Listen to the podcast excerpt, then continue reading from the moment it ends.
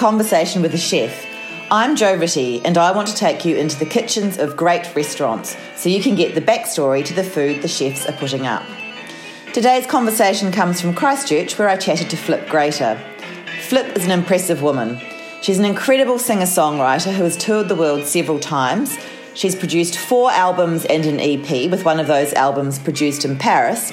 She has two cookbooks under her belt, and with her husband Youssef, has perhaps most importantly created a beautiful little daughter, but also a vegan deli and wine bar, Grater Goods by day and Pinot Cave by night. I've been looking at photos of her vegan treats on Instagram and couldn't wait to go in for a visit while I was in Christchurch. Flip poured me a glass of rosé, made up a beautiful deli board, and delighted me with her story.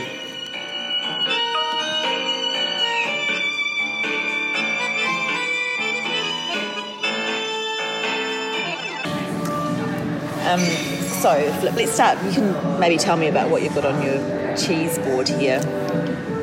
Well, this is just a small selection of what we have in general. We've got um, our boursin, which is a cashew boursin, and we do three flavours of it. This one is the thyme and tarragon.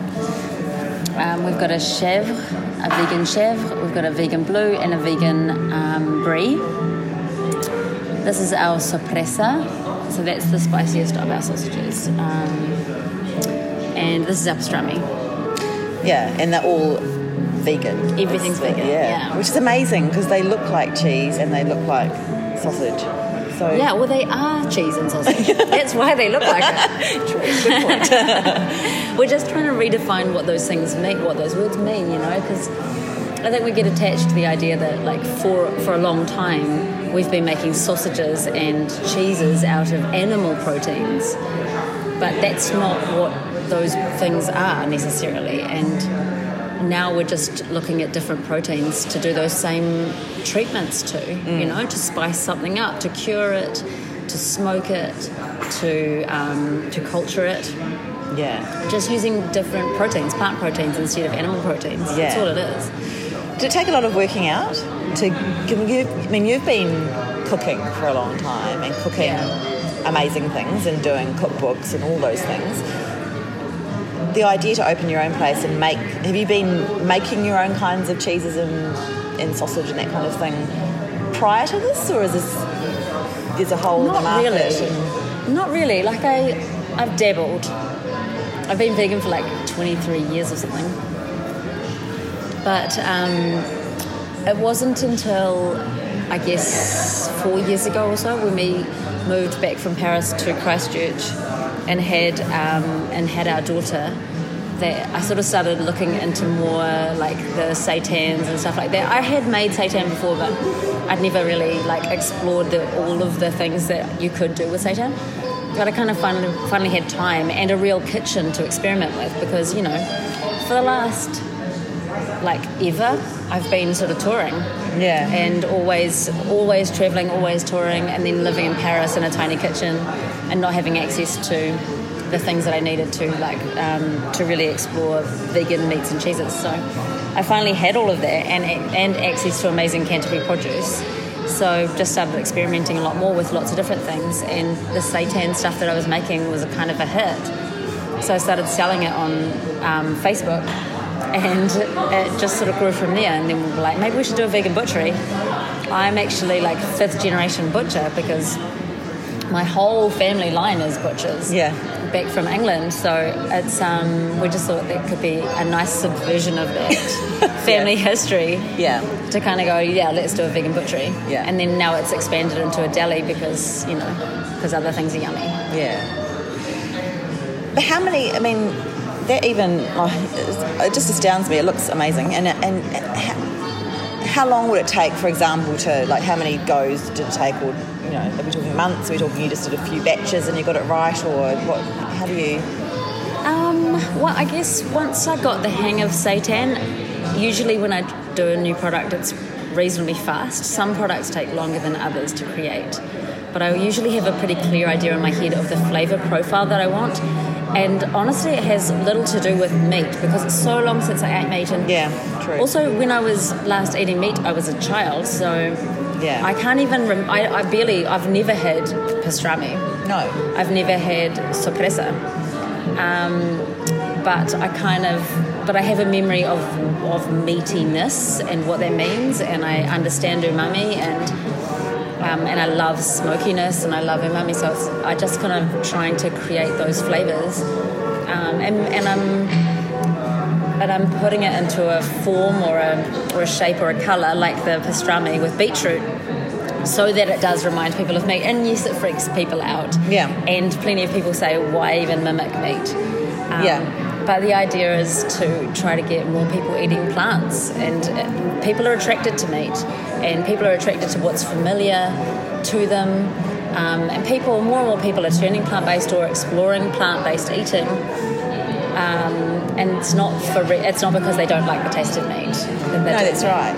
And I, I mean, just talking to my friend Nikki over lunch, who's gone more vegan, and um, and she's experimenting with things because she does like meat, but she's decided not, you know, she's not eating meat. So I guess there is that sort of bridging sometime where you kind of, you know, and I think there's a. I was telling her about this uh, chef in Melbourne. Um, called Shannon Martinez, who has uh, has a place that does vegan um, food, but she makes a lot of chorizo and so on because she's got Spanish background and she she loves meat herself. She's got a big tattoo of a ham leg on her Yeah, arm, wow. but, but it's a vegan, you know, restaurant or deli, and her, her partner might be vegan, and so she wants people to en- to en- be able to enjoy what she really loves. So Yeah. kind of that sort of Yeah. crossover. So yeah, I think we've got a long way to go, I guess, in um, bringing everyone over to veganism, but at maybe little time, steps. Yeah. at the same time, like people don't need to necessarily convert entirely.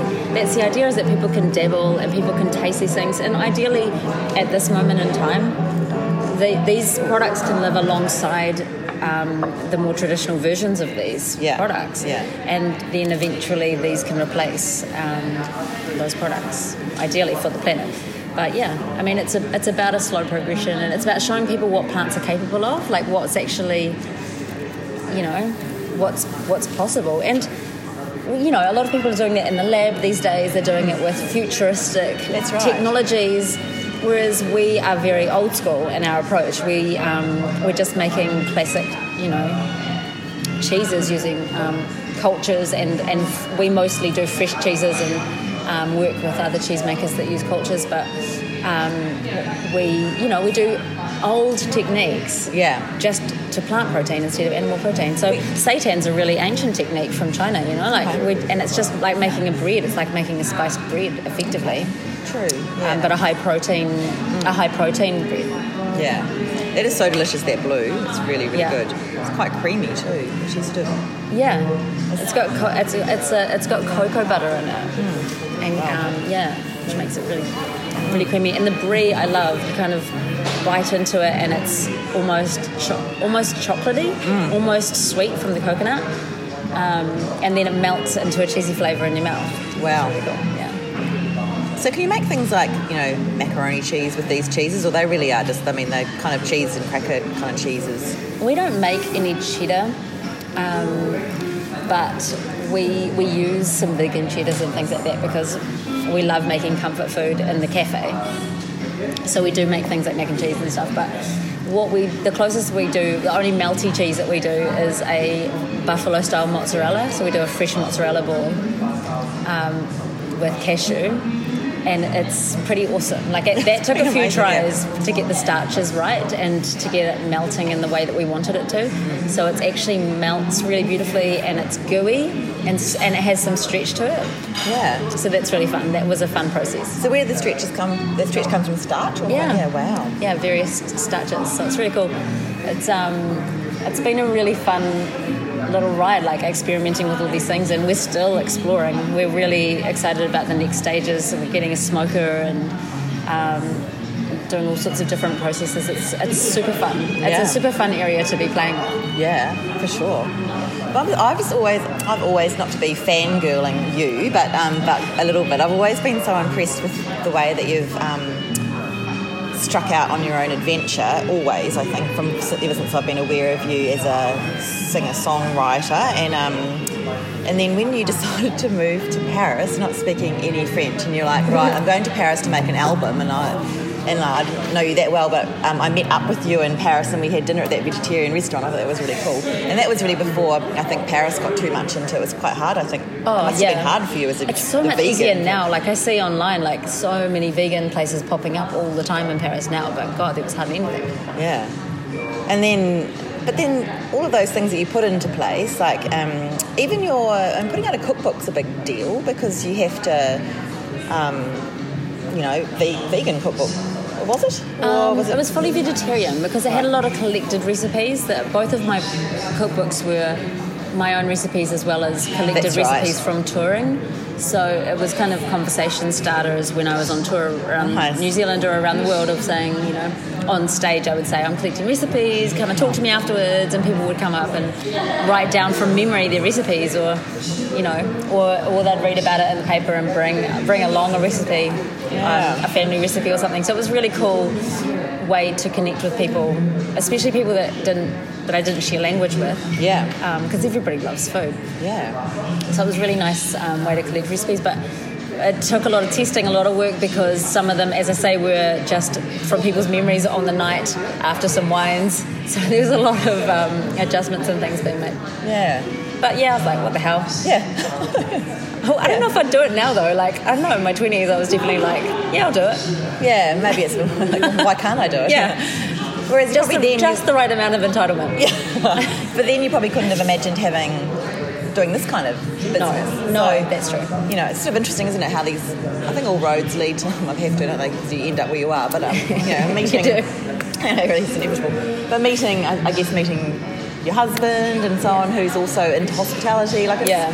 you know, Yeah, he's to- he's massively into hospitality, and I probably would have just done like I don't know. I think I might have probably ended up in food in some manner, but certainly not and not doing all the things that we're doing here. Um, maybe the wholesale side of things I would have done, Yeah. but but having an actual cafe and bar is definitely his st- his side of things. Mm. So it's a great partnership because he's awesome at that. yeah. Yeah. And it feels as though Christchurch has been really embracing of what you've been doing here. Um, I mean, I've spoken to people. I felt like that. Yeah, and th- which is great. Yeah, it's really nice. I guess in the past, um, Christchurch has been a bit more conservative, perhaps, and its. I mean, obviously, um, lots of things have opened up, and there's some really great restaurants and cafes as, as well. But I think it's obviously it's all about timing as well. So Yeah. Yeah, and I, I, I mean, it is still a conservative place ultimately, but um, I have felt super supported by Christchurch, and um, you know, the both the plant eating community as well as like the wider community that just like fine foods. And I think we've always pitched ourselves as a, a fine food deli as opposed to a vegan place yeah, um, and I think that makes it less scary for people. Yeah. You know, people that are just normal people in commerce, you know, as opposed to just like um, activists and vegans and uh, people that are already converted. We don't need to turn vegans more vegan. No. That's not the point. no, no, So it's about um, making this food seem approachable and um, and familiar, and just making a space that feels like you could feel comfortable. The, our idea is to make a space that feels like you, you can feel at home here, whether you are, um, you know, a young person, a hippie, a older person having a, having a wine tasting, and like just all these different parts of our community come together here, and it's actually awesome to see. Like Yeah. every ti every demographic comes here. and, and that's right. And it doesn't even have to be about about the fact that it's got vegan products. Oh, it's just no. it's a it's a an establishment, like it's a place. Totally. And you've most done a great most job. of our customers are not Yeah. based. And um, Nikki was saying when she came, maybe must have been near the start. She said it was really different to the way it is now. So I feel like maybe you've been really clever in that you've slowly, you know, built it up and expanded and Yeah, that, that was definitely um, planned and all purposeful. no, I wish I could say that it was, but actually we um, we just started. We just we just didn't know what we were doing at the start. Really, we just, I, as I said, I was selling chorizo through the through Facebook, and then people wanted it, so we rented this tiny kitchen here. Yeah. and it had a window in it, so I was like, well, I'll just start making some meats, and while I'm here, uh, and I'll sell them on Facebook or whatever. or maybe I'll make a website. So I made a website, and then um, because of the window, people keep coming up to the window and asking for food. So I started making sandwiches out and selling them out the window, and then um, we put a table here and people would sit down and eat. So then I was like, oh, maybe we should do some coffee. So we'd plunge a coffee for a long time, and then um, you know, it's just grown very organically every single step. So people, I think, pretty much since we started, people could probably have come here week to week and seen major changes. So it's just been yeah, it's been very organic growth and without any real, real intention or budget. So that's Yeah. why it's been kind of a bit at a time and sort of oh we'll we'll buy a table this week and then next week maybe we'll buy a chair. Yeah. You know? That's good though. It's, Yeah. And it's eclectic as well. I like it. Yeah, and I mean, ultimately, it always it's always going to look unfinished to me because I've got ideas that we haven't realised yet. But um, but it's nice to step back and look at where we came from um, a year ago. Because it is almost a year since we opened that tiny kitchen. Yeah. Um, and think, wow, actually, that was really fast growth. It is fast growth, and you've got. I always I say Pinot Cave when I read yeah, read it on the. Instagram, but it's probably But see. I, I think, yeah, it's funny because we were trying to come up with a name that sounded um, okay in English. Yeah. But I don't think that name sounds great in French. It's just that Pinot. P- Pinot Cave. Pinot Cave. Um, Cave. I wanted it to be called La Cave, but I thought people would call it La Cave, which I didn't like. yeah. Um, it's tricky because you have to you have to know who's going to be saying the words, and I, we, we chose Pinot because I, I, it was one of the only French words that I thought all Kiwis would say right. No, because when I was waitressing in Merivale, you know, like granted that's a while ago now, um, this girl said to me, um, one of the other waitresses, she's like, oh, someone on table seven, they've, they've asked for um, a peanut noir, but does that, if you're allergic to peanut peanuts, can you have that? It's like, what? For real? Like, really? No. It's a joke. But yeah. I have never heard that. I'm hoping that I never do. peanut. peanut. Well, she might not even said noir. She probably said Noia. Oh, who knows? Noah. Oh, I don't know. No. Yeah. Mind you. Yeah, no, I've got lots of stories of French mis- mispronunciation. yeah, I bet. A man when I was working at, um, at South City. South was it called South City? Yeah, it's still called South It's City. called, yeah. still called South City. And um, I was in the French bakery when I was at, at university, and um, and someone came in, and this guy, and people always ask for croissants and milli filly and whatever, so you know, milli filly. There was one guy came and he said, "Give us a quickie, love," and I was like, "What? I don't think you're in the right place." And he wanted a quiche. That's great. Well, not really, yeah. I'm totally renaming that. That's that's a quickie from now on, as far as I'm concerned. Give us a quickie. yeah. We do quiche, we do a vegan quiche on the weekends, and I'm now going to call it a quickie. So Yeah. thank you for that. Yeah. Well, how do you go for pastry? It's oh, not that hard. I don't know why I ask these stupid questions because it's, It's doable. you- if you can make, It's all if you can make this that that texture of what are we calling that? Pastrami. Pastrami. Yeah. Amazing. I don't know why am I saying it like I'm surprised. It was chew- it was chewy. It is chewy. Yeah, it's chewy. It's quite spicy. It's really delicious. It's chewy and it's slightly sweet from the beetroot, Yeah. and, And you do um, a beet Wellington as well. Is it the same Yeah. kind of thing? It's a similar meat um, with a vegan pastry. Yeah, Oh god! Wow. yeah. They're so delicious. It's got some good umami in it, the sorpresa, and it's the spiciest thing that we do. So Oh. People that like spice really like it. Yeah. I think I've eaten everything on the board now. it's delicious. I think the blue is my favourite though. Blue and the mm. pastrami. That really is spicy. It keeps sort of increasing Yep. in intensity. Yeah, it does. It creeps up. Did you try the boursin? Yes. That's really good too. That was the original boursin that we did, but now we do a garlic and chive and a smoked garlic as well. And the smoked garlic's amazing. You can like water it down and use it as a pasta sauce. It tastes exactly like a carbonara. Wow. Yeah, it's crazy. Amazing. Good job. And um and you're still singing. I try. Yeah. Do you do like something here or I did an EP release in here. Yeah. This is actually a great venue. And I'm hoping to do some more shows over the summer. Yeah. Yeah, I can still really imagine that. It's, yeah. So in summer would you open do you open that up? We or- do, yeah. Yeah. Any day that it's warm enough, even remotely warm enough, we open it up. It's a totally different space with it open. It would be, yeah. It's, it's a big roller door. Yeah. So this used to be a glass factory. Okay. Um, so that's sort of explains a few things around. But um, but yeah, that's got a giant roller door that rolls up, and it, then it becomes like an indoor-outdoor space. So when we do festivals and events, people just kind of spill out, which is really nice. 'Cause then we've got this deck just before the outside, so it's Yeah. kind of like the deck flows into the outside, Oh yeah. and then the deck ends up feeling a bit outsidey. Hmm. Yeah, it's a bit outsidey with your little windows to the kitchen too. That's that's a really that's a lovely feature, isn't it? That was a Yeah. We were trying to. What we were going to do was create a bunch of facades to make like a Paris street scene, oh um, and we've kind of done that. yeah. Yeah, because we've got this great balcony next door. Yeah. You know, drunk and disorderly right next door, and it's it's a really nice flow through to their building as well. And um, yeah, it's. And in summer, we still are going to be doing some markets. We did a mushroom market in mushroom season. and in the summer, we've got some other like vegetable and um, fruit and wine and different festivals coming up. So it works really well as an event space, especially with that open. And it, then it does feel like a street, Yeah, nice. an indoor out, outdoor thing. Perfect. You've Yeah. also been a really big um, advocate for mushrooms. I remember seeing at one stage lots of photos of mushrooms. Yeah, I'm a little bit obsessed. What can it, what, so what are the mushrooms that are, are local that you, because you, you go out and forage them, don't you? Yeah, That's impressive. Canterbury's got amazing mushrooms. Okay.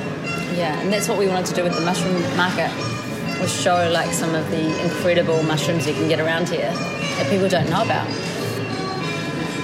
Um, but yeah, it's actually the, the foraging community is really growing, and also the mushroom farmers uh, are really growing around here as well. So yeah, but I mean, Canterbury really is famous for porcini. Okay. Yeah, because it's so big. Um, and like Melbourne makes a big deal of everything, you know, like when it's truffle season or it's mushroom season. And it's great because, you know, it's a city that can lend itself to every day is probably a new season, which is exciting. But um, I'm, I'm glad that that's you're making that happen here as well. It's, it's an awareness, isn't it, really? We like celebrating stuff. Yeah. especially just like I've always loved the way that Europeans will have like a potato festival. It's all about celebrating potatoes. Yeah.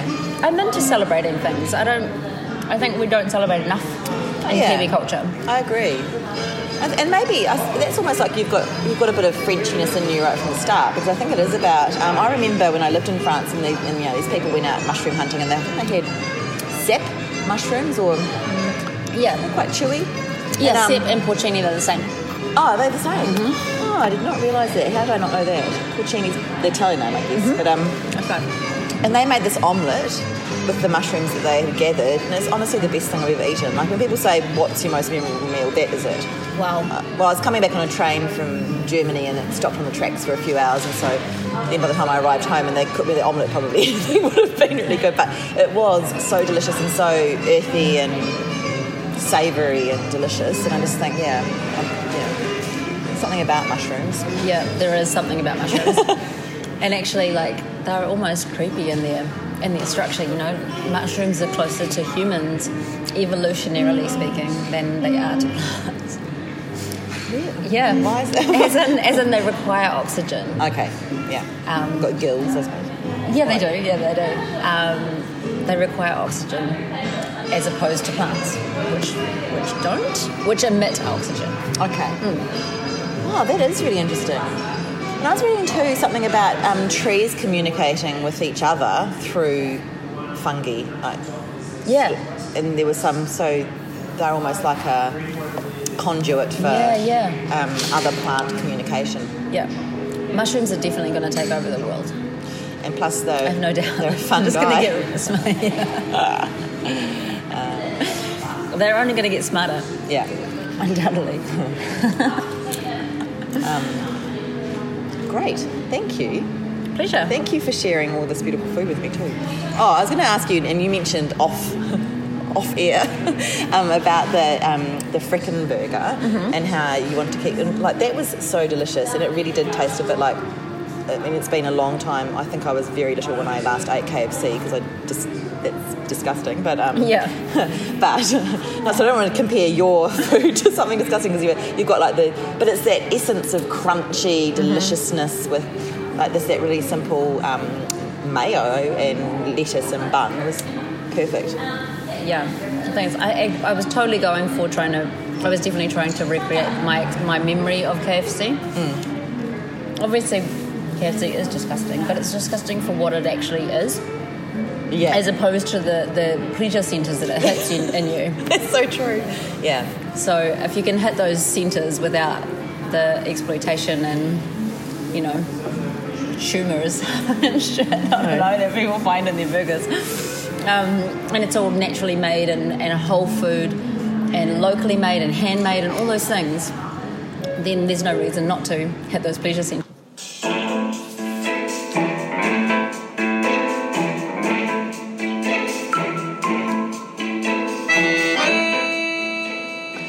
You've been listening to Conversation with a Chef. I'm Joe Ritty, and thank you so much for joining me today. If you'd like to read the full transcript of the conversation, you can go to www.conversationwithachef.com or follow me on Instagram so you'll always be up to date with the latest conversation.